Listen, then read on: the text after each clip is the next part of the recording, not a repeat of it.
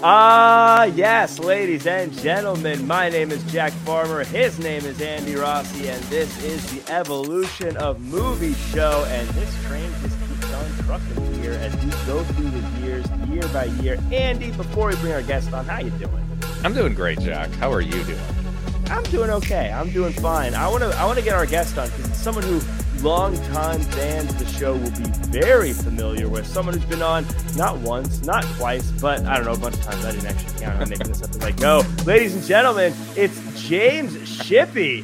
Denzel stepson for our video audience. Wow. My man. Okay, all right. Oh man, how you guys doing? Good. It's good to see Yeah. you again. Good to hear that voice again. Uh, just for the record, feel free to use whatever Denzel impressions you want today, because we I think we're gonna have a few of them.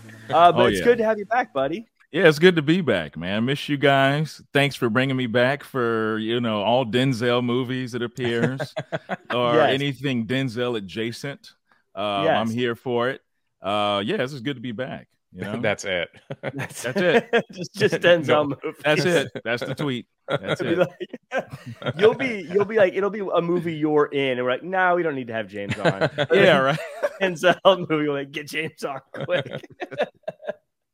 uh, Exactly. But for Mhm. people who uh, are new to the show, uh, this is the Evolution of Movie Show. And we call it the Evolution of Movies because what we do is we watch a movie and we chat about it. And uh, we always watch a movie that came out one year after the last movie we watched. We started 1980, went to 1981, 1982. Now we're all the way to the year 2001, which still sounds like the future. But it's a time when movies were coming out like Black Hawk Down, The Royal Tenenbaums, and of course, Jason X. But we aren't Ooh. talking about any of those. We're talking about Training Day, a movie that IMDb describes as a rookie cop spends his first day as a Los Angeles narcotics officer with a rogue detective who isn't what he appears to be. Uh, Mm. Every movie that I think has someone who isn't what they appear to be always is a good one. But James, had you seen Training Day before, and what were your thoughts going into it this time around? Never seen it. Never seen it. what is this training day you speak of? Uh, yeah, I mean, I had seen it when it first came out. Um, l- later on, maybe a few, handful of times. I feel like this is like a, probably one of his most iconic roles. Like everyone's seen this movie. Mhm. Um, and it was it was funny because I hadn't seen it in, in in its entirety in in a long time, right? Because you know sometimes it's on, you'll catch a scene here or there, something that you can like quote. It's a highly quotable movie. Mhm. Um, I I loved it. I mean, it was better than like I remember as far as like the story, like the Mhm. plot. You know what I mean? He was. I mean, the Denzel's Alonzo was like he had a plan. As you know, the famous line, "I'm playing chess." While the Mhm. rest of you are playing checkers, and he really was. If you like really break down Mhm. the movie, he already had like his pieces in place from the beginning. So it was really cool to watch again. This, uh, yeah, watching it back, I saw it completely differently than I did the first time around.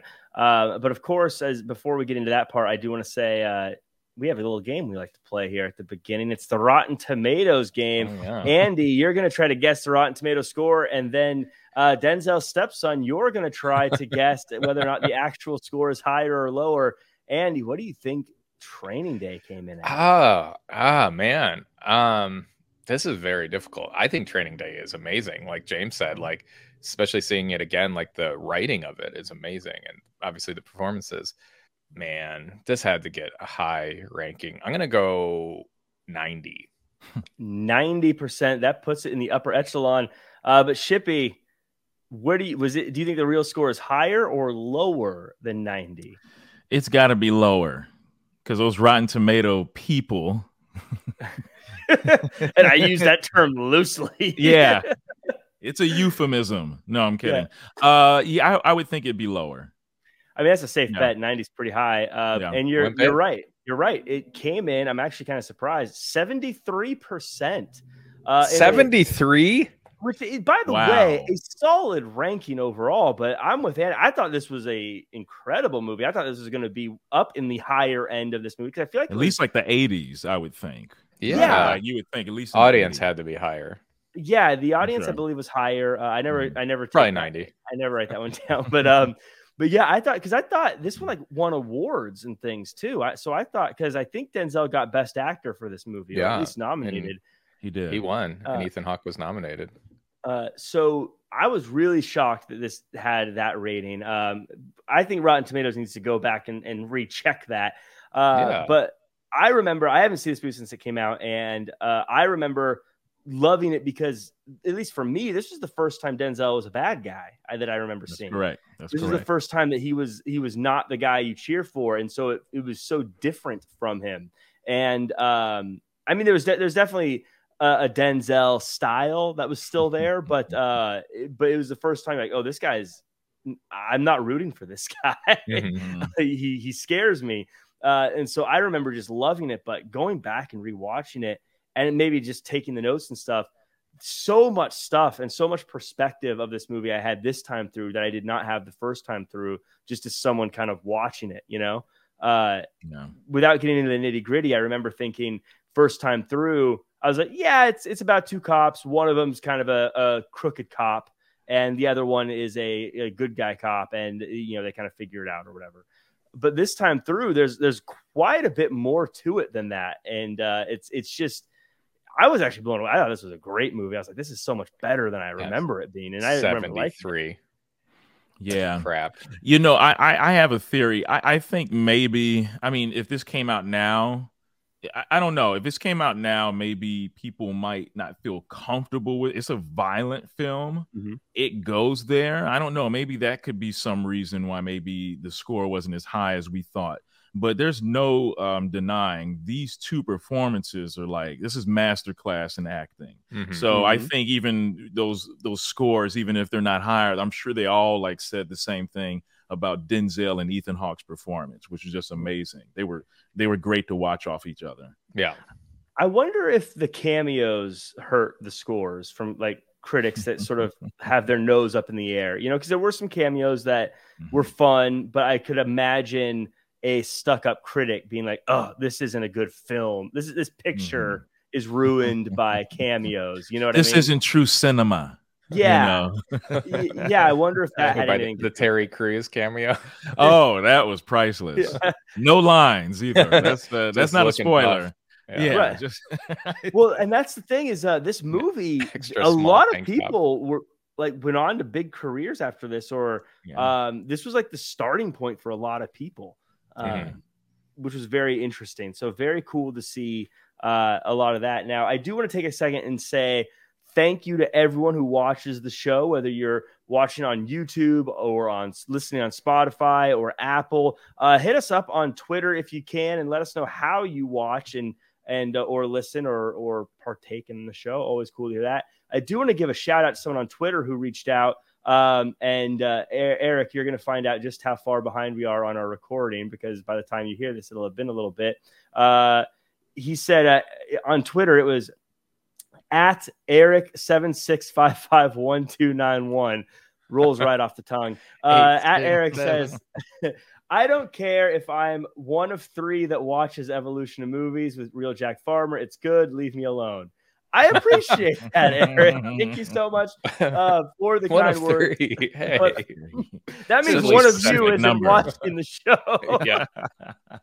uh, but I always I appreciate the kind words, and I know Eric is someone who actually uh, checks out the show because that is a running bit on the show that we've only got a few viewers. So uh, I appreciate you, Eric. Thank you so much for the kind words, and uh, yeah, leave us a five star review on uh, Apple and uh, leave a comment in there. We'll get you a read on the air, uh, Yeah. unless it's like a one star. Eric, this show is Eric. This show is for you and the two other people listening.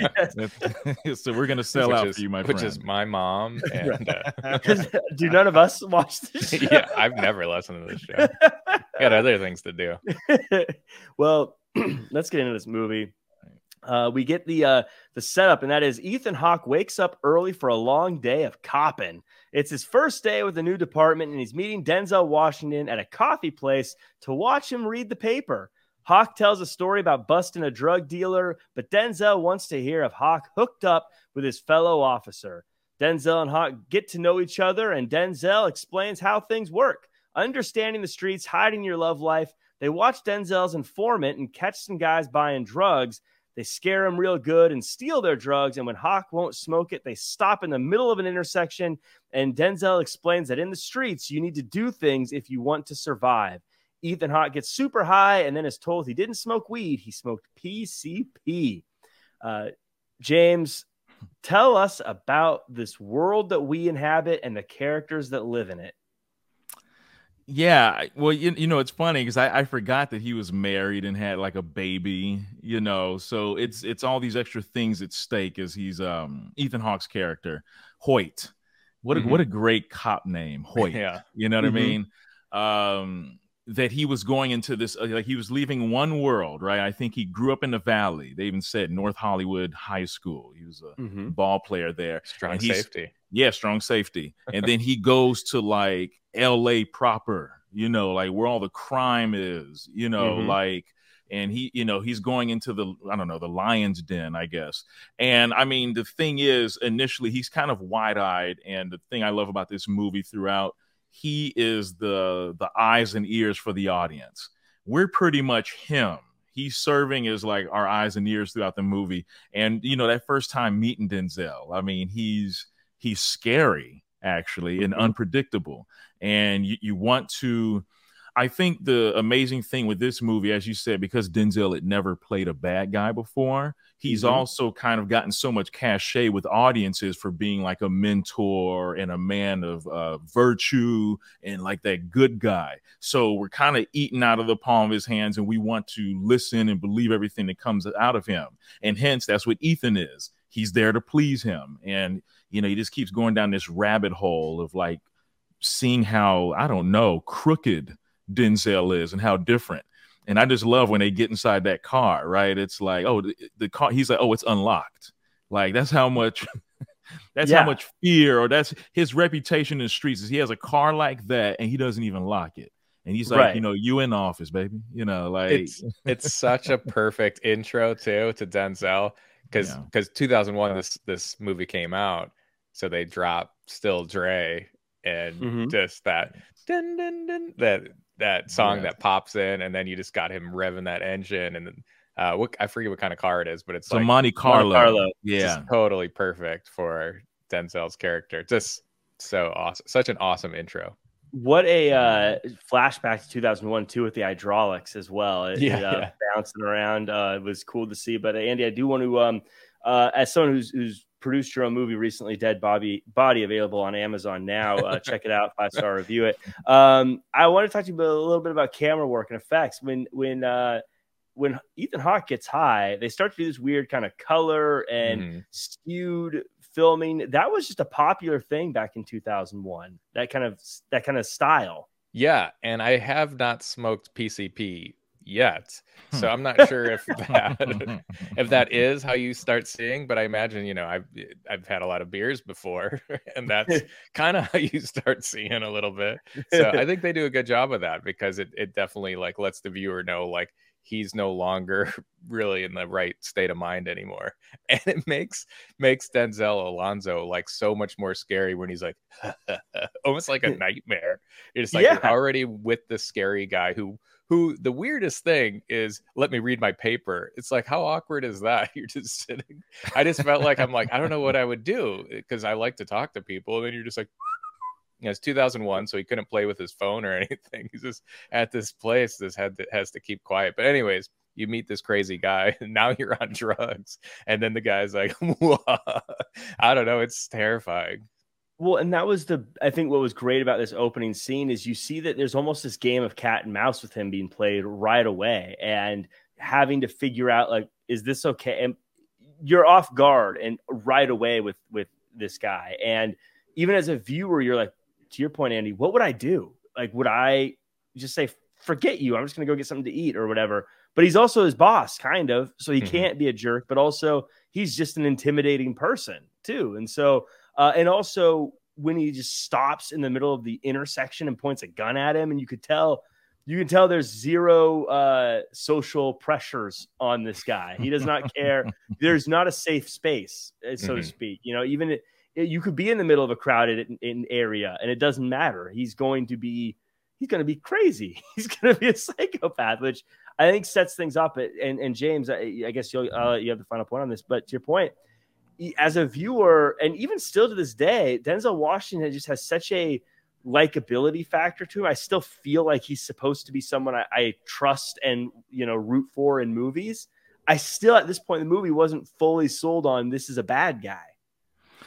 Yeah, I mean, and he does this throughout the movie as we see. That's why when I'm looking at his performance this time, his performance is not as simple as bad guy, good guy. There's so many layers to his character, um, especially as we see the desperation build in him, and it's it's very subtle. You know, he's not someone that you know cries on his knees or just like he's very prideful, but uh, yeah, I mean, as you said, we um we trust him, and he, like I said, we're talking about a career that is at that point maybe span almost 20 years. I feel mm-hmm. like he started like acting professionally like in the early 80s, right? Or the mid 80s and stuff.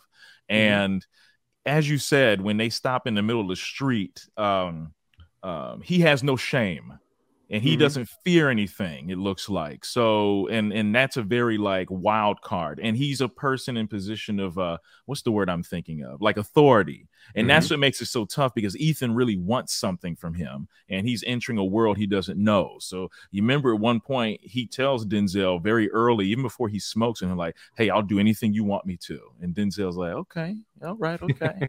You know he kind of looks at him like a piece of meat you know, right. he's always kind of look at him. You know, he kind of does that Denzel like side eye thing. You mm-hmm. know, the you know the the women and men swoon over. oh yeah, very clear. Um, Guilty as charged. yeah, of course. There's there's three three things I wanted to mention during this part. By the way, speaking of Denzel, when he's got the gun to his head, I had it on closed captions. He calls him. He says poop and ass pooping ass. I don't know. I just thought that was such a weird thing. I saw say. that. I saw that. I, I, didn't think much of it. I just let it go. I was like, oh, okay, maybe that was a thing. Maybe that's the thing that they use. Says it, it's cool. I, yeah. yeah, yeah. I was just like, ah, it was like the last thing he said. I'm like, oh, okay. Um, and then I liked how Denzel said uh, he's talking about you know Hoyt's wife and uh, baby, and he goes, "Yeah, I don't really want to talk about my family." And he goes, "So you guys f face to face. like it's like he literally just said, I don't want to talk about it. And of course, that's his next thing. He's like, Oh, I think we're gonna talk about it. But that's the beauty of this character is he's very uh like um not confrontational. Like he mm-hmm. wants to push his buttons. And yeah, but but then he also says that great thing about how uh one of the big things about how he acts is about how um you need to be willing to do certain things if you want to survive. You yeah. need to be yes. willing to forget that you have a family. You need to forget, like, you need to be willing to smoke weed or do drugs, whatever, because if you don't, I mean, basically, everyone's going to know you're a cop and no one's going to trust you. And you know what I yes. mean? Like, you which is so scary. Yeah, which is so scary. I guarantee that happens. You know, if you're like a undercover police officer, you got to do what they're doing. You got to cross the line, and that's what's so confusing. Because as you said, we're watching Denzel, and he would do these say these crazy things, have him do crazy stuff, but also like as far as like kind of mentoring him. Well, I'm doing this because you need to be prepared for this, and mm. it makes sense, even though we're thinking in our head like this doesn't seem right. This is not protocol, but it makes sense. Like if you're undercover, you got to be undercover. So you got to be all in. You can't wear your wedding ring. You can't say, "Oh, I'm not going to smoke this," or or pistol whip that person, or do whatever. You got to be all in. Right, and that's that's kind of the theme of the movie, and maybe one of those subtle things, and what was great about the acting of Denzel here and the writing is that little seed that's planted. Everything he else, the, everything he does after that, kind of buys him credit, you know, because you're like, well, he's he's explained to us you got to be able to do certain things, so maybe this is the right way. I don't know, um, and maybe even for uh, Ethan Hawke's character to be like, yeah, I got to follow yeah. along. Yeah. Um, it, I, I wanted to mention one more thing. I just thought this was funny because they played the Still D.R.E. for for Denzel's introduction, which I thought was a perfect song. The other perfect song I thought is when they uh, went to those kids. They were like supposed to be like college kids or something that they got the drugs from. Uh, they were blasting Papa Roach in their car. I just thought that was like a perfect song for these, these dumbass college kids. Of course. Papa Roach. um, or maybe all the small things. Blink 182. I feel like they'll be playing that too. 2001. Yeah, there's a lot of stuff that uh, could have been playing at that point. um, but what seems like about an hour after smoking PCP, they stop at Denzel's friend's house, Roger, whose name we find out later, uh, and they talk about understanding the streets. And after leaving, uh, Hoyt sees some guys trying to rape a girl and stops them. Uh, Alonzo laughs about it before getting terrifying again and then letting everybody go. Uh, Alonzo explains that they don't patrol, they do investigations. And Denzel or uh, Alonzo says uh, the line that I think explains the movie a lot here too is uh, to uh, to protect sheep, you have to catch wolves, and to catch a wolf, you need to be a wolf. Um, Andy, I want to kind of talk to you more about uh, the Alonzo character, and I was thinking at this point, it's it's it, it's interesting how he breaks people down. He kind of pushes and pulls throughout this whole movie, where he's like, "You're an idiot. You don't understand. This is how you do things. You're never going to catch up to."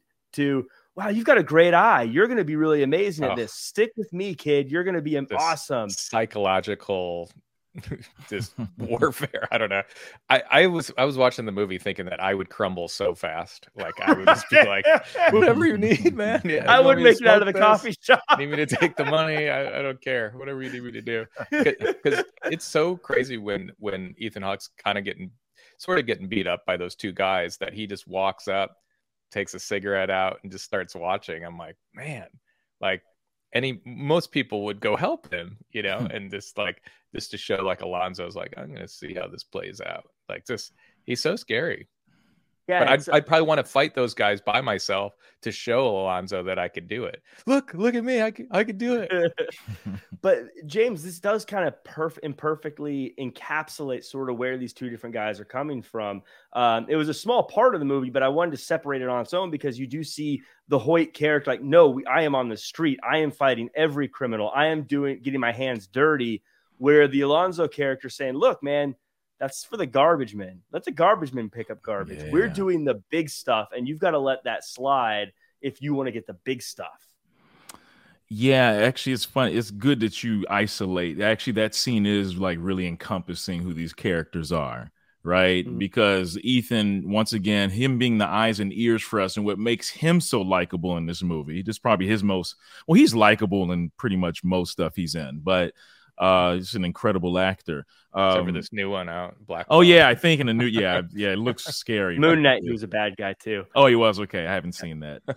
Um, His daughter's a good person in uh, Stranger Things. Stranger Things, you're right. From what I hear, yeah, I know his his and Uma Uma's yes. daughter. Yeah.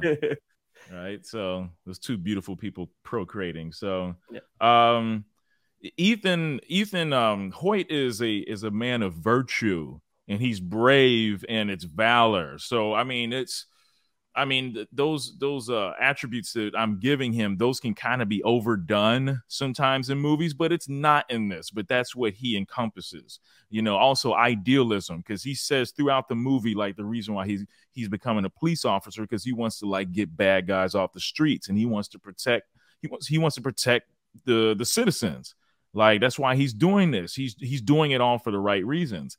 And Denzel is someone that's been in the game a long time. And what happens, like it doesn't matter what line of work you've been in the game a more longer time, you might be more cynical about mm-hmm. like the virtues of what like industry you're in, right? So and and Denzel just kind of sitting back. And that's an iconic scene when he kind of just leans on that uh, you know, the side of the building and watches him. I feel like that scene was always in trailers for the movie you know. Mm-hmm. And the thing that's so scary that like at that point, that's when you know Denzel's having fun in mm-hmm. the role because he takes out both. That's when he brandishes both of his like silver, you know, handguns, and he's right. kind of like rubbing them up against each other and and talking. You know, the guy, you know, told him to you know fillet him pretty much. and you know, you don't say that to Denzel, okay? No.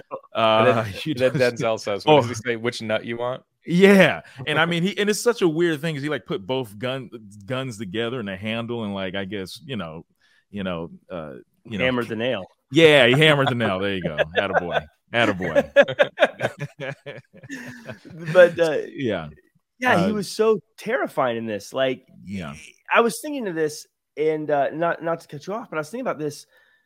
They made me like concerned for the rapists. like, like that, that is how terrifying he was. Like I went from like uh, you know you think in any other situation you'd be like yeah get him. Where this I was like oh, those guys have got to get out of there. Yeah, like take it easy on these guys. Yeah. You're right. I was saying, okay, I'm glad I'm not the only one that thought that. At a certain point, and this is purposefully from um, uh, uh, Antoine Fuqua, the director. I mean, he directed a real gritty film, but yeah, you're worried about the well being of these two rapists at right. this point. The sexual assaulters, you're like, hey, take it easy on these guys. Like, right. like how scary, how how well done does that scene have to be for me to totally flip my thought on these characters here in the same moment. It's not like they had a redeeming arc where like they changed who they were. They eh, even to the very end, they were still terrible people. But I was like, oh, I'm glad they got out of there okay. Cause, cause I don't know. Alonzo's. That, I don't know if I said glad guy. they got out of there okay, but like second guy should have had something happen to him. That first guy got it pretty bad. The second guy is talking all sorts of stuff about her being 14 and whatnot. Oh yeah, no, he that guy should have real got, creep. Yeah, he yeah. should have had his teeth kicked in. Okay, yeah, that guy. That, and I thought for yeah. some reason I I remembered. I'm like yeah, I think Ethan Hawke punches him in the face. But no, that's what I'm thinking. Maybe like kick him at least. But yeah. he got, but he got the wallet. He got the yeah. wallet. Yes, he picked mm-hmm. that up. Um, mm-hmm. which is one of my favorite things about movies is when stuff happens, it matters. Yeah, exactly. I, I did like one line here I wanted to mention. Um, yeah, the wallet matters. We'll be that. We'll be back. Um, he says, "Let the animals wipe out the animals." Oh yeah, that was kind of great, great. Line. And he calls Ethan Hawke at one point Betty Boop. There's just so many. I'd, I'd love to know like how many, and we'll get to his line towards the end, but how many lines were scripted and how many was Denzel just doing doing Denzel things. It just seemed like a lot of like this is like very yeah. interesting lines that he would pop in there. So, but that line you mentioned, letting the animals wipe themselves out, the street they talk about street justice. That's also a big part of this movie that continues on as a a thread that pulls through to the end. Mm-hmm. Um, and as we continue on, uh, they go to buy some crack from Snoop Dogg, and then they get they get him to barf up some drugs and get him to rat out the dealer, a fellow by the name of the Sandman. This leads them to illegally search Macy Gray's place and steal some stuff. Uh, we get a shootout with a local gang, and Denzel shows just how badass he is. This shakes up uh, Hoyt, and Alonzo reminds him uh, do you want to be a wolf or do you want to be the guy that helps people stranded on the side of the road? Uh, James, I'm, I was wondering watching this. Uh, it seemed like maybe this was Macy Gray uh, trying to step away from singing and getting into acting, but when she tried to walk away, she choked. I see you did stupid. That was dumb. I'm sorry. Yeah, I don't know. Is that some? I don't know her music that I well. Is that like say goodbye and I choke? Oh, there you go. Walk away and I stumble. Okay, yeah, my wife will get on me because she's a huge Macy Gray fan. what? Okay. Yeah, it well, it's funny. A little inside thing. Nothing wrong. I know, right? What a random. I know no. it's very random. Well, only reason I know that because Macy Gray has the same agent I have. Uh, oh. voice work and I saw her one day in the office and I was like, oh, I should have went up to her. And my wife, I told my wife, she's like, you should have went up and got an autograph or or or, or called me. I was like, well, come on. I mean, try to walk up to her and choke. yeah. So that was like my little brush with uh, Macy Gray. Um, you know, you know, I almost forgot that she she made a uh, cameo in this. And when you talk about her and Snoop and another artist, uh, I don't know if mm-hmm. I can mm-hmm. say his name in this. What was beautiful about this, and this is Fuqua once again painting this gritty picture of LA. He has these musicians perform parts that are a little different than what we're used to seeing them in the mm-hmm. public mm-hmm. eye. Like, mm-hmm. you know, Snoop, even though, you know, he kind of comes from kind of a rough background, it was interesting seeing him like this. They put him in a wheelchair and he was still defiant. You know what I mean? And, and mm-hmm. you know, mm-hmm. all that crazy stuff. And obviously with Macy Gray, I mean, almost unrecognizable. It was very mm-hmm. jarring to see her in that role. And I thought it was so crazy with Denzel. Once again, Hoyt's watching him work and um and he brought uh, the warrant was a like a takeout thing and i so and i just wanted to say another thing is i had made a note i don't know if you guys noticed but her nephew dimitri is an actor by the name of denzel whitaker and he was oh. the grandson in the the nicolas Cage movie we saw Um, oh, God, Oh, I can't think of the uh, name of it. Are you talking about the um? The, The, bad uh, lieutenant. Yeah, Bad Lieutenant. He was the Really? and Yeah. I think, and I think Eva Mendes. I don't know if she was in that too. Bad She's Lieutenant. in Bad Lieutenant. Yeah. Okay, Yeah. so look at this thread we go. here. So, but that was a younger Denzel Whitaker because he played the I'm nephew then, but he was a little boy then. I'm and I so didn't know that glad I you said it. that because I Yeah. was I was like I know this actor. I know he grew up to be somebody, but I Mhm. couldn't remember who you. Yeah. I, I I couldn't replace. it. I was like I'll look it up later, and then I forgot to look it up. Yeah, no, I was kind of blown. I was like, oh wow, he was in that too. Like, you know, but he was, you know, was a lot younger, and it was a great little thing they had there with Ethan Hawke. He's trying to like talk to them and be cool. He's like, you know, she's calling him a rookie. Everyone's calling him a rookie, Mhm. right? He's a newcomer, and he's like, hey, just give me a break. You know, he's he's just always nice and like full of virtue, even though he's in all these like harrowing situations. So you just like you kind of feel bad for him each time because you know this guy just really wants to uh, move his way up the company, so to speak, but he's doing all these illegal things. Yeah, know? And and Andy, uh, to to follow up on that, um, this is a perfect example of he's trying to be the, the nice guy, like as uh, as James is saying, but the fact that he wasn't the I guess bad guy that Alonzo was, Macy Gray saw that and just walked all over him. Right. uh, in this because he she could see that he wasn't the same type of person that Alonzo was, and it kind of as a viewer, you're like Alonzo's right. You kind of have to have that tough, do whatever it takes attitude, or you're going to get walked all over. Yeah. I mean, and especially, I think at this time, Hoyt, I don't think he knew that it was a takeout menu for the warrant. So he was probably just like, you know, trying to do his job, trying to do it. Because I think if he knew that, maybe he wouldn't have been so, you know, much trying to do his job. But yeah, he definitely, he was, yeah, he was a little too nice, and and Macy took advantage of it. They did a great job, and this is the first time I think, if I remember, they really went to like a, I guess a bad neighborhood where they did a great job of making it. I think this is some of with movies I love when they're able to do this, make it feel like you were really in a bad neighborhood, um, or in a neighborhood that uh, police probably shouldn't be hanging around at. Um, and with the with the Yeah. gang right there, and just like you just kind of get that vibe, like this is this isn't like a good place to be. Uh, and the the way this was directed or filmed, or whatever, they just did a great job making you feel like you were in a in a bad neighborhood throughout That's- this. That's one of the big things this film was known about. I remember, you know, obviously being, I, was, I think I was, I was in Texas at the point when this movie came out, but it was well known that they were, they filmed in certain areas where you like the police can't go to, but pretty Mhm. much like they were able to work that out with the neighborhood and work it out with the, you know, the gang members Gangs. and stuff. Like that's those are real like gang members that are there and like pretty much getting permission to like do this film there. So that's what makes it so authentic and scary and real.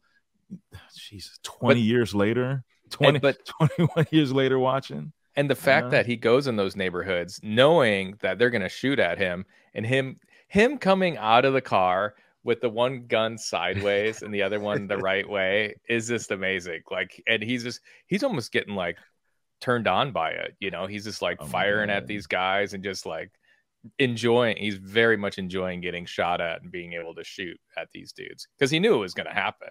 Yeah. and, and that was a big character moment i think for him because that's where as a viewer you realize too like oh he will like he's not just playing when he stops in the middle of an intersection or uh, you know pulls out his gun he will unload on people when it you know when he needs to he he will kill you and so that makes everything he does later s- that much heavier like he does not care getting into a shootout in the middle of a street he does not care about this stuff um you know going into this per- person's house while there's all these people right outside that can kill him.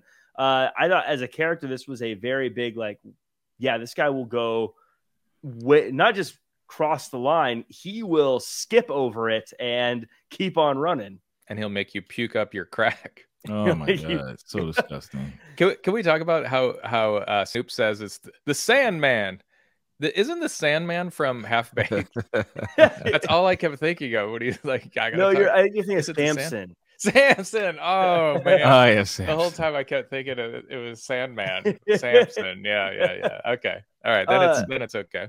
not not to go too far into it, but I, I do I, I want to double back on something James said a second ago because I, I wanted to comment on it and forgot. But I you you made a great point about how all the cameos are people in very different situations as far as um, uh, like Snoop is in the wheelchair, uh, and we'll just say Dr. Dre later is uh, he's a cop. You know, it's it's mm-hmm. not like they're just playing themselves. I mean, they're yeah. they're actually put in situations that make them different, and I think that was cool from a uh, you know just putting the movie. I don't know if you'd call that casting or directing or whatever. Uh, on that end, but also from them saying, "Yeah, I'll, I'll take a role that makes me you know, doesn't make me look like a, a cool gangbanger or whatever. I'll, I'll be the guy in the wheelchair that barfs up crack, you know? So good. Yeah. Is it mean to uh, say that Snoop pretty much looks the same and Dre does not?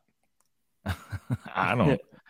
I don't know. I haven't seen Dre. I mean, yeah, Snoop does. Snoop pretty much looks the same. That's for sure. Yeah, I think his hair's uh, longer. That's yeah, yeah, yeah. That's about it. I mean, all that, all that ganja smoke, right? All that yeah. sticky icky has, has, been doing him well, man. Right? Uh, so they uh, they continue, and then they go from there to a really bad neighborhood where they release pigeons to let the neighborhood know the cops are there. I'm guessing nowadays they just use a WhatsApp group, but I digress. uh, they, they, go to Eva Mendes's house, and uh, there they uh you know uh, alonzo and uh, mendes they they hook up i'm guessing i don't know they step off screen for a while.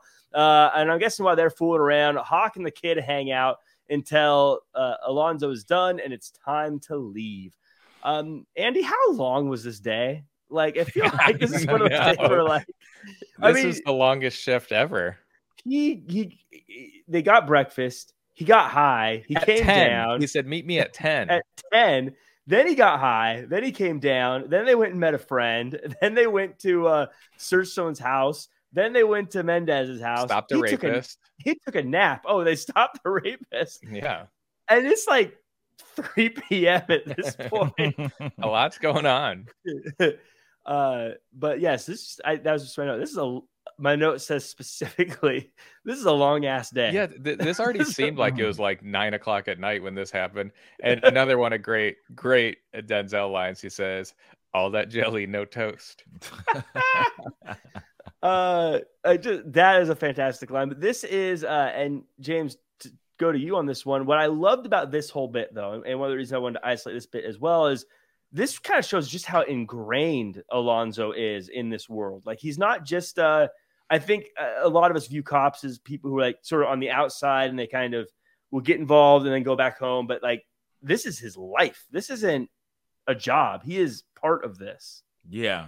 Yeah. He's about that life, as they say, yeah. right? Like, he's fully ingrained in the life. He comes in there, he kind of walks around like he owns the place right? And it's funny, we kind of get a glimpse of maybe what the gangsters feel about him. Really, mm-hmm. is when they like the the one dude who looks like he's been in a lot of these kind of movies that he he mm-hmm. probably really is from the streets. And but you know, he's like, Oh, thanks for what you did for my cousin, and mm-hmm. you know, da da da da. And then as soon as like Denzel's character walks away, he's like, Man, I can't stand him, you mm-hmm. know, which we'll come back to later, right? Because we need to know. Uh, because you know, at that point, before he said that, we're just assuming like, oh, all these street people just love him. Like he's mm-hmm. of the people as he claims he is. But look, I'll be honest, like the suspension of disbelief was affected at this part of the film because I didn't realize how like hood this area was. And then you have Eva Mendes living there. That that yeah. just doesn't fit. Okay. Yeah. For so I, many reasons. I'm so glad you said that too, because I was thinking if that's his like main girlfriend and that's his son, wouldn't he have put them up in like a nicer place? Right? Maybe mm, but right. he has money issues, as we'll find out later. So we don't know. But still, for so many reasons, even culturally, like you would not expect her to live in that neighborhood. It makes more sense for her to live in another neighborhood we see later mm-hmm. which I can't tell which neighborhood's more scarier, to be honest with you. yeah. You know, we'll talk about that. But yeah, Eva Mendes, yeah. as much as she tries to play, she's trying, I guess, to play like his hood side chick. It just doesn't, I wasn't buying it. Okay. No. I wasn't buying it. Ryan Gosling's wife, um, right. you know, was living in, in this kind of squalor. You know, yeah, I just wasn't buying. It. There's you know, a number kid, though there's a, no, a, number of things, yeah, to your point that I, I, think makes that not work out. But at the very basic, I always say I feel like if, if you know if Alonzo didn't get her out of there, I feel like someone would have. Of like course. her. someone would have come along. Someone like, would have saved come her. on, come on, Okay. over here." It's Eva Mendes. Someone would have gotten her out of there, plucked her from, you know, from obscurity, and put her up in a nice place in the valley or something. I gotta imagine someone Okay. would have said, "Hey, come live with me." Um, Did you notice the stepson? I mentioned it earlier though. He had like a really long braided ponytail. I didn't notice that. I didn't notice until later in the film. I Yeah, didn't- yeah, did you yeah. not- saw it oh, Where did the ponytail come from? yeah. I was like, okay. What if they added it last minute? You know, like, you know, so that's it's like a continuity issue. You know, so they they add they're like, no, this kid needs a ponytail. yeah, we need to make sure he looks completely like he could be mixed. Like, This- just add a ponytail. character would have a- It's like Well- a clip on. It's- Go Well, get maybe another clip on tail. Um, Uh, Where do you think Denzel met Eva Mendes, by the way? How do you think that happened? I was kind of thinking that too. I'm like, how did these two even meet? Like, probably was like she at a, at a laundromat or a car, like a car wash, lunch?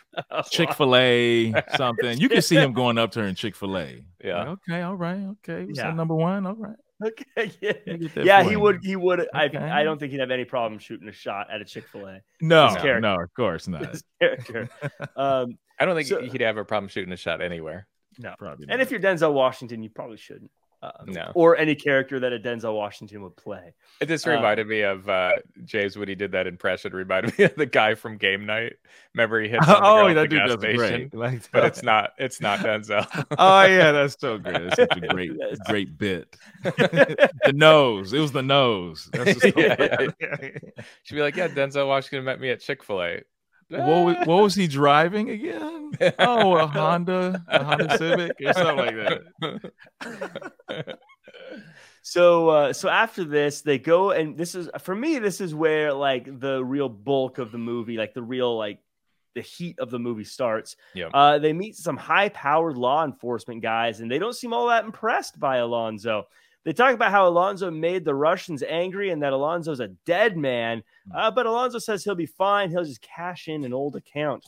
Hmm. Uh, so uh, they spend 40 grand on a warrant and they gather up Dr. Dre and friends to go on a mission. They break into Roger's house and dig under the kitchen, find four million bucks, keeping a million of it, and then they kill Roger. They then set it up to make it look like uh, Hoyt is the hero. Hoyt doesn't like it, but Alonzo convinces him to play along. Hoyt then says that it was basically armed robbery and murder, and Alonzo reminds Hoyt that this is the game and Roger is a bad guy. Alonzo then says, if you want anyone to trust you, you need to have a little dirt on you. Uh, again, it's just another. I know this movie's filled with cool quotables as far as like you know funny stuff, um, but uh, there's also a lot of quotables as far as what this movie is about, and that was also I think a big part of it. You have to have a little dirt on you, and uh, this was where Hoyt finally gets some specific dirt on him. Uh, but Andy, talk to me, like just walk me through this, uh, like what's going down with the Russians and explain the story. I'll be honest, I was kind of confused watching like Yeah. what, when, this happened. I was just like, "Oh, Roger, Roger!" I couldn't believe they killed Roger. Uh, this they seemed like his buddy earlier, and um, James because he knows Scott, his first name. Scott Glenn. I think Mhm. is the is yeah, the Scott actor. Glenn. Yeah, He's great. And I, I Like a thought for grizzled sure- actor, very I was grizzled. not, yeah, I was not expecting like I mean I, I'd seen the movie before, but I was not expecting them to him to come back and for all that to happen. But it's just I mean it's a, Denzel's kind of a mastermind to kind of like figure this all out and have it all together. But I like the uh, his cast of uh, ruffians too. He had Dr. Dre, and then he had the Pulp Fiction uh, the rapist, or the ball gag guy. Oh Was- yeah, that's what he was Is it- from. He- Is he it Ted? Ted? Ted's Uh, dead or Zed, Zed. Zed? Yeah, is he Zed. dead? Is that Yeah, Zed or That's that- who he was. I'm so glad you said that. I was trying to figure that out the whole time I was watching the movie. Yeah. He's also like- the villain in The Mask. I was like, I These guys do not look like these guys. These dudes do not look not even like undercover cops. They look so greasy and Yeah. like untrustworthy. These are bad guys. These cops, you know, it, it, you know, especially the one that takes it. But it's a great scene. You know, like okay, you're gonna take you're gonna take a couple of hits coming through the door. Like he's planning it all out. Like it Mhm. says, like his chest. You know, and like he actually shoots the guy, and I guess a bullet kind of goes through the vest. Yeah. You know, and it, the tension when he hands Hoyt the gun and says, you know, all right, shoot him. And you know, we're all like there with him, and he's like, "You really want me to shoot him? Like, come on!" Like, Even Roger was asking about it though. That's that's what I was confused at. He's like, "Yeah, shoot me," and I'm like, yeah, Wait, wait does what's he doing? Yeah. Want to be killed? But he's, I think he's having fun because, like I said, he's not under no impression he thinks they're gonna try and kill him. And then Yeah. you know, like Hoyt, like goes boom, like you know, like faking it, and no one's laughing, you know. And he's like, you know, tells him to close the blinds. I was like, man, this is that's like, gets scary. yeah, I, Yeah. yeah, There's um, and we'll talk about it later. This movie has actually has a lot of horror tropes in it. Um, Mm-hmm. Alonzo's almost like a horror like character, bad guy at one point. Yeah. But, But- that scene, oh, I was just gonna say real quick, that scene in the car when he's talking to him about all the stuff, you know, you can clean up the streets, you can do better than me. I think that scene encompasses all the nuance of his character because at one point he seems angry, he's upset, um, he feels like kind of remorse for like the kind of stuff he's had to show Bobby Hoyt or Officer Hoyt, and and he's he's getting into his um theatrical Shakespearean bag, which we'll see full full throttle at the end of the movie. I would say. So yeah, and and, and yeah, what just even again I, I don't have the uh, like acting chops or things like that but like just to see him the, like we've talked about the subtleness of it and not i think it'd be so much easier for someone to come and say yeah i'm a jerk and i'm gonna be mean i'm Mhm. gonna yell at people and, and all this other stuff but to do the like to do the things like no you can make a difference. Uh you can be better than me but also at the same time i want my money. Give me what i want. You know i'm i'm also the confrontational guy. Um I there were so many layers to who he was as Mhm. opposed to just being a I'm a crooked cop like the guy that was in Pulp Fiction who you like not not a shot at his you know his character called for certain things but he was a very one dimensional I don't trust this guy character Mhm. you know um but uh I'll be honest I was kind of confused about the, this part though uh, and uh, when I watched it and I actually rewound the high powered meeting uh, because I was confused about like where the Russians came in and what exactly happened there, and call it cashing in an old account, and um, and and and I guess this is my last thing, and, and maybe Andy, maybe you can help me out with this. Was Roger the Sandman? I have no idea who the Sandman was. I do know another Mhm. cameo there though. Tom, Tom, uh, what's his name from Major League was one of the Tom Berenger. Tom Yeah. Berenger was one of the yeah, he's wi- one of the guys. Yeah, was one of the three wise men. Well, I understood with the Russians, like he was out in Vegas and uh, he killed one of the Russians, right? That was Yeah. Yeah, he It gets Russian. clarified later. At this point, it's not completely clear. Yeah. actually, until the scene with the the, the Latino dudes. Like that's Yeah. when it because I mean they pretty much explain everything. You know. But I never Which knew who the talk- Sandman was either. Does the Sandman? does that matter? Does that ever come up again, or is that just a red herring? so. Because I, I I just just kind of assumed maybe Roger's the Sandman, but that doesn't, you know. Yeah. But there's a line here too that was great. I wanted to say uh, when Hoyt is like, "You've been planning this all day," and he's like, "I've been Mhm. planning this all week," yes, Yeah. yes, that was a great Uh, line. That was a great uh, which then makes you go back and realize everything that happened along the way was leading to this little thing. Going back to the checkers thing that you mentioned earlier, James. I love though, really quick, when they're in that car, because so much stuff is saying, and he's he's like, "Look, man, it would behoove you to like to take this money. You're really upsetting the boys." He's like, "I don't give a damn about what they feel." And at one point, as he was still talking, Hoyt says what we're all thinking. He says, "You guys are insane." Like, Yes. I'm not playing this game. Like, I'll I'll go I'll go give tickets and save cats back in the valley. Like at that point, I mean, because he just witnessed murder, as he said Mm-hmm. uh, you know, it, it's it's su- such a great scene in that And- time. and he saw Roger earlier going like, "Well, I'm you know gonna stay in, save my money. I'm gonna go to Fiji or wherever it was." So it's like, oh, this guy's gonna have a nice little life. But that happens in almost every movie. You're like, of course, man, I can't wait for my future. Man, things are gonna be great. It, it like- is sort of one of those like uh, uh sixth sense uh usual suspects things where once he, he dies and you think back to things he said you're like yeah, oh it was obvious he wasn't gonna make it yeah, like at the time you don't think about it like oh he did everything to the person who's gonna die does He's like, yep I have one more day and then yeah, just one more day. I have all my money in the floorboards over there, which you know only you know about. only you trustworthy gentlemen know about. Uh, so, um, but also the the idea that they don't trust, like the guys don't trust you for not taking the money, was something I got like before, but I did like this next scene that we'll talk about resonate a lot more with me this time, kind of really understanding that. Uh, when they roll up to a party and no one is excited about them being there, uh, Hoyt starts playing cards and they take a look at his gun and they realize that Alonzo has left Hoyt all on his own. And they explain that the Russians are going to kill Alonzo if he doesn't pay them a million dollars.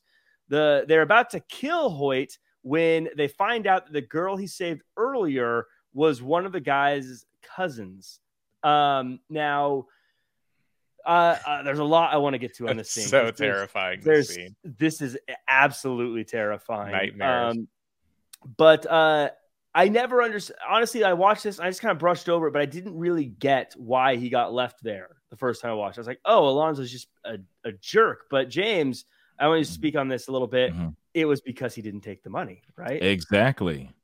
It's it's you know, and maybe if you know, no, if he took the money, then he would know he was all in, right? Mhm. Because although he's like, oh, we've got all these other witnesses, but he could still like, you know, try and upset the apple cart. Just you know, he'd be the Serpico, right? Like he's willing to do that. So I mean, you got to kill that loose. You got to get rid of that loose end. And I Yep. mean, what more way to say, oh, I'm going to use the restroom? And I didn't realize like how long he was not in that scene.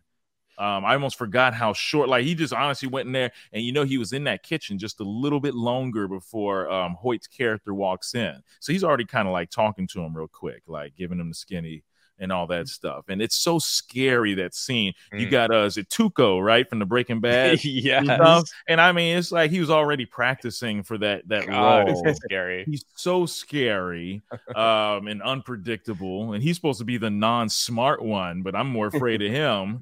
You know, I'm talking so about getting his, I'm you know what, pushed in. yeah. You Just know, the way he says that line, it's just like, I, I gotta go.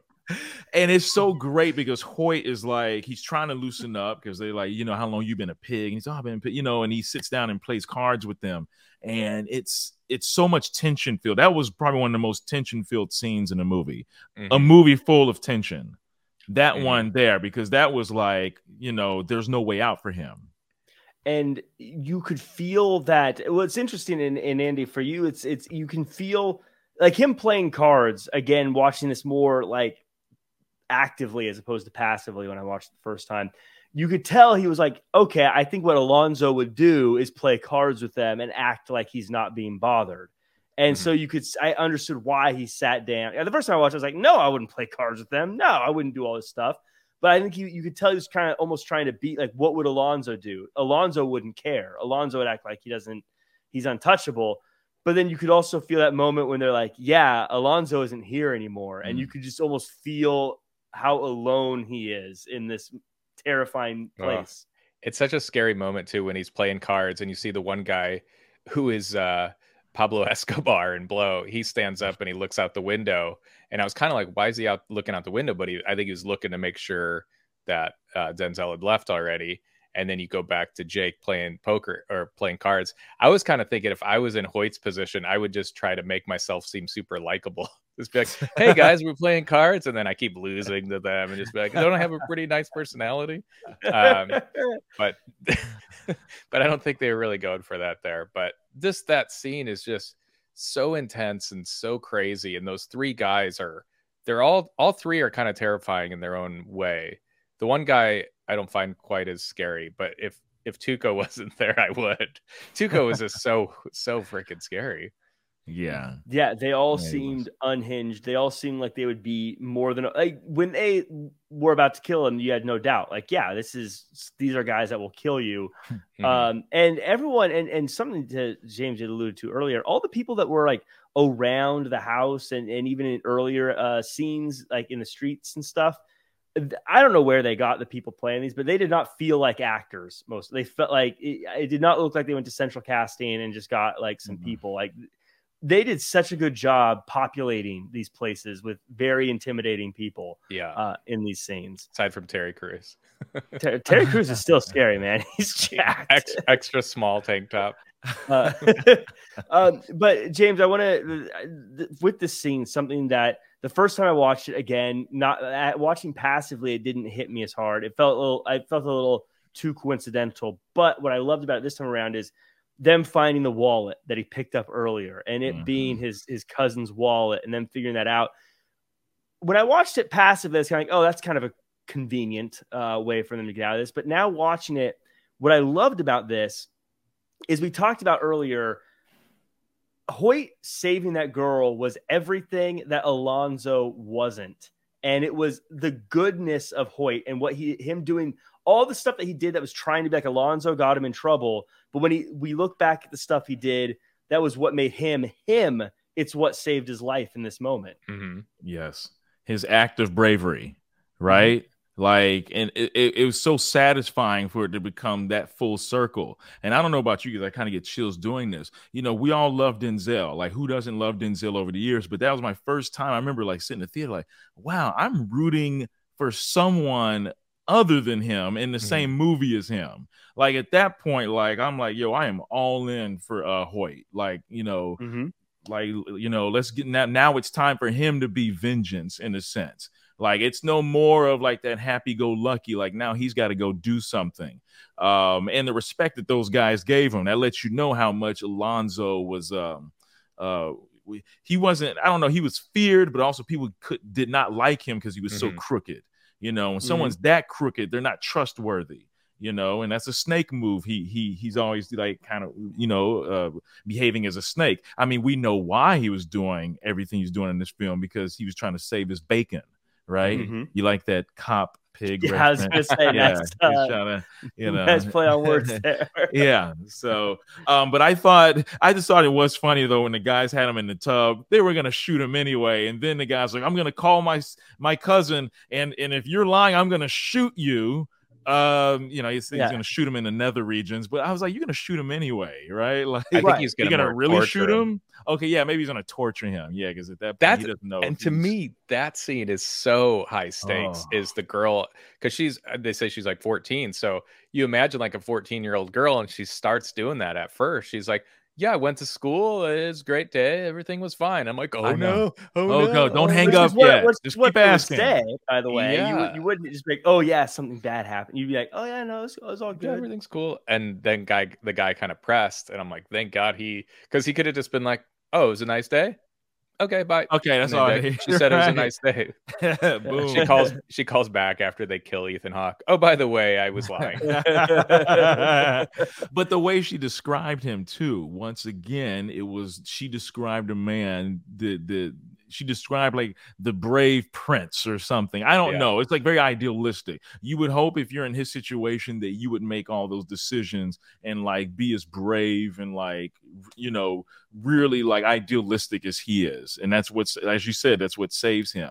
Mm-hmm. And I, I, think that's really um as a as a film goer, it, it was great to see him opposite Alonzo. And it didn't feel like it was too much either way. Mm-hmm. Um, it, it was a good yin and yang between both characters. Why did hmm. he pay those guys? Because he gave them a bunch of money. What to was kill that? him? To kill him. That was that's the. That, that's what was so crazy. That, that girl. That, that, girl was counting the money because they said, "Is it all there?" She's like, oh. "Yeah, it's all there."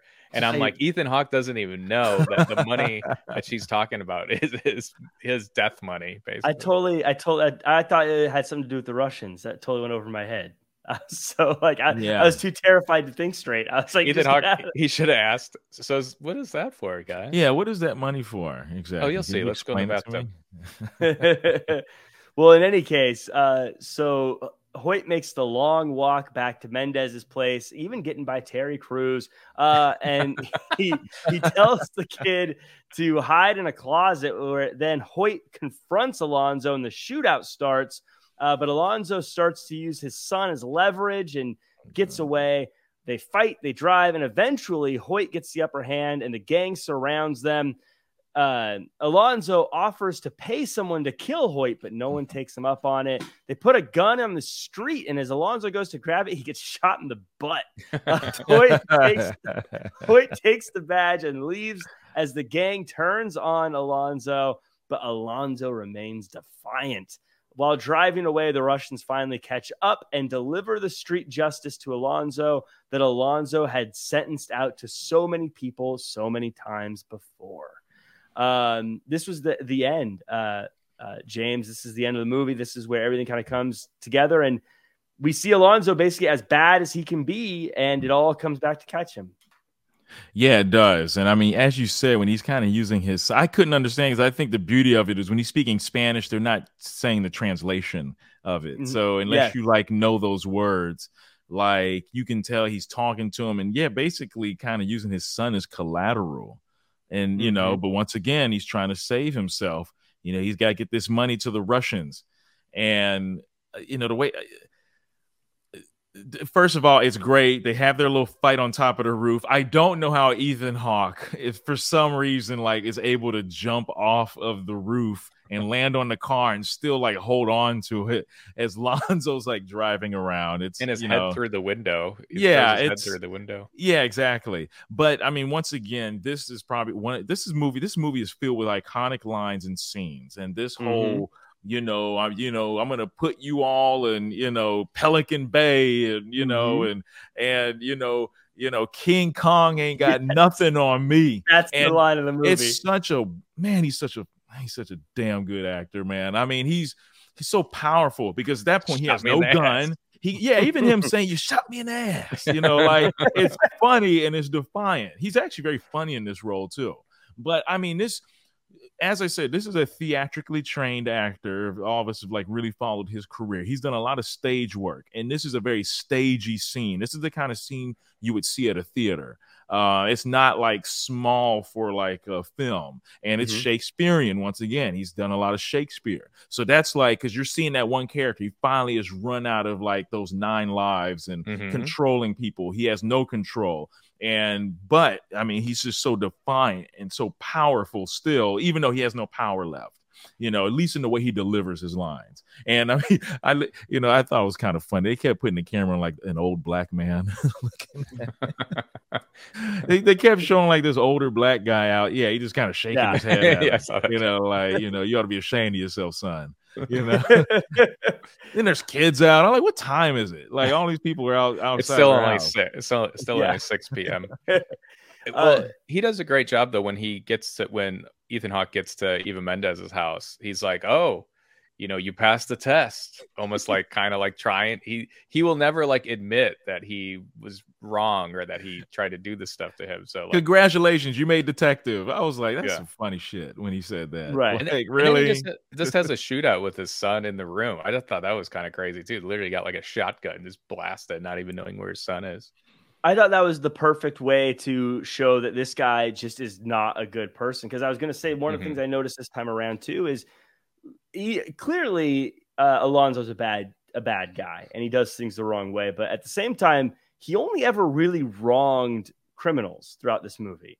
So there was this part of me that's like, as I was watching this, he actually hasn't he hasn't really there's definitely a, a skewed moral code here, but at mm-hmm. the same time, it is focusing on catching bad guys and doing things to bad guys. But I think with the son in the room was a very big moment to say, no, this is a terrible person. This is not just a a crooked cop. Like he's using his son as like a shield to save himself um, in this scene. And so I actually thought that was a very important part to to really go over the edge of no, this guy is beyond redemption. He's not a good person. It's not just that he has a skewed moral code on how to do good either.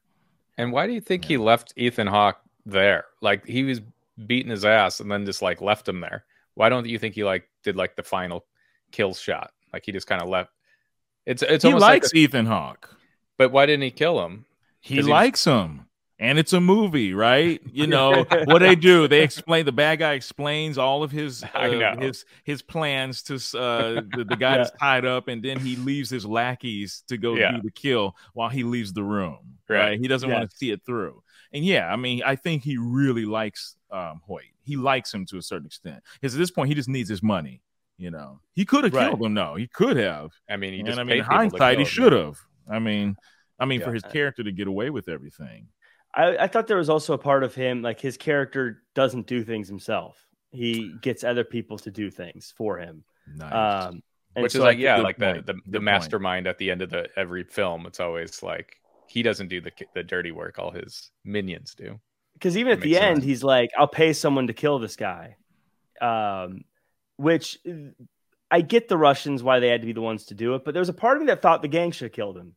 I felt like they were the ones that had been wrong, i and they were thought the they did. I, I was actually watching with my wife and i'm like watch out this is what happens. And then that didn't happen. I'm like oh i remembered it. I thought they did all shoot him but denzel says a great line to them aside obviously the king kong line and all that's great but he says uh, you can shoot me but you can't kill me oh, I wow. thought that was interesting. And but he's right; they didn't kill him, so that was that was surprising. He did get shot though. He did get shot. yeah. yes, And yes. yeah, I did. Uh, I was thinking this too as the movie ended. Uh, that that's your first day, pal. Yeah. you gotta wake his, up. Gotta wake up early tomorrow and do it again. Tuesday. His wife's like, "You're home so late. God, you missed all this stuff. Will you help me with the baby?" And he's like, Of course. And that's what would happen. Like he'd have to come home and change a diaper.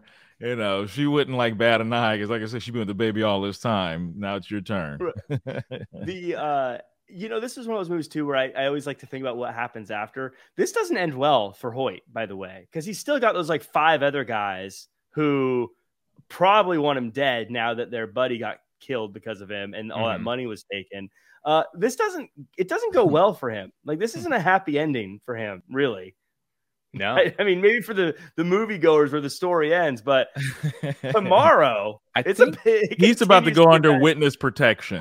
Pretty I much. was gonna say, I think he's gonna call in sick tomorrow. he's gonna call in sick and think about some things. Hey, honey, I think we have to move to a new state. Yeah, Uh, we're you know- moving to Iowa. yeah You know. I did have a question. I don't know if you guys caught this. When the Russians were shooting the shit out of him, like they were really making sure he was dead. He yells something out. Did you notice that? Does like he? Denzel yells. It almost sounds like I, I had to rewind it, but it, the closed caption didn't give me anything. But it sounds like he yells like Bobby, and then they shoot. And I'm like, wait, who's Bobby? I'm like, I don't think there's anybody named Bobby. I'm like, was his son Bobby? I don't know. If you if you watch it again, listen to him. Like as they're shooting him, I didn't catch it either. My wife did, and she's like, he yelled out something. I no, he didn't. Then we rewound it, and he does, but I don't know. Sounds What like a Bobby. blaze of glory. I mean, he. Bobby. I mean, he's doing like the whole thing, and most people they do that. It might look fake, but it's still. I mean, that's how much. I don't know how much lead they pumped into him, but a only lot. a character like his would it would take that much. Like you got to have like ten guys with like assault rifles that all just like unload on him to get like get him out of there. Like that's how you know iconic of a character he is. Yeah. it shows how powerful the character is too that you you kind of need something like that to feel like he's dead like you needed to see a definitive oh he's dead because if if you had done the thing where like they shoot him in the chest and leave him you'd be like what if he lived Yeah. you know uh, Yeah. but with him you're like yeah you've got to I think that's. I think. put him That's a down great point. I don't think he's walking away from that one. that, would be, that would be hilarious That he way he gets, gets up, up. like, like, i'm king kong I Ah. know, right? do- No. Taps the two guns together. Start rubbing them. uh, Uh. training day two. uh, but that was the movie. Uh, like I said, I really I enjoy. I, I actually enjoyed this more the second time. I think. I think I, I feel like I picked up a lot more from it this time around. Mhm. Absolutely intense, James. I think your um, commentary of him being almost like a horror movie villain was very true because it's something you, you can't get away from him. You know, and no. uh, no. I feel like for the most part, you could release a movie like this today and it would still be just as good. I think the story and everything that, that plays out is great. Um, I, I mean, obviously, you have to update a few things, but as far as fashion and stuff goes, or Yeah. whatever, but like iPhones. iPhones and Yeah. things. But uh, Yeah. But for the most part, this was a great movie. I'm I one of the things I love about the show is getting to revisit movies like this, and this was this was fantastic. Uh, James, you're the guest, so you get the last word. But Andy, what did you think? Fi- final thoughts? Yeah, I mean, even this time around, I just really enjoyed the storytelling more than I did probably the last time, but the performances are crazy good. I mean, just seeing Denzel and Ethan Hawke together. I was just thinking, being Ethan Hawke, he's a great actor, but just to be like, oh God, I got to go against this, like that had to be such a challenge, but also probably so fun too. Uh, just crazy good, just everything. I I still can't believe it was a seventy something. That's ridiculous. And they it, they turned it into a TV series, right, with Bill Paxton, which I never saw. But You're yeah. right. They did. They did. So I don't know how that was, but Yeah. it was definitely like a movie where I don't think it ever should have had like a sequel or anything. It was kind of like Mm-mm. that was your movie, that's it, you know. Yeah, I can't believe this movie's like 21 years old. It's it looks great still.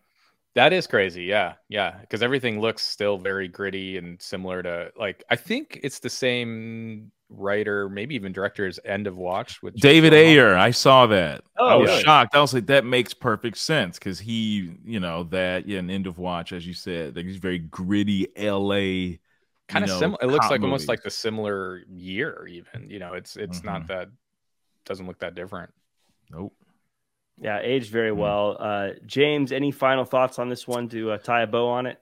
Yeah, I just um you know, this is I mean, Denzel's had these iconic movies, obviously Glory, Malcolm X, um I'm just naming a couple. Philadelphia. Obviously, could be all- Philadelphia. Be here all day naming great. Yeah, we could be here all day naming like iconic roles he has. John Q. is- John Q. Yeah, that's a good one too. You know, uh, but this one is probably the one that's like stands out the most because, like I said, he's never done a role like this before or after. You know, even if he played kind of a crooked person with the other, you know, uh, well-rated Rotten Tomatoes movie we saw, Safe House. Um, you know, he's not that crooked like you know even though he's a kind of a bad guy in that but he's you know misunderstood um just just a masterful performance and this time i noticed he was having fun playing this role and there was a lot of comedy um the perfect what do you say like comedy and tragedy together and everything in between that was like what this role was for him and i mean he hit it out the park Yeah.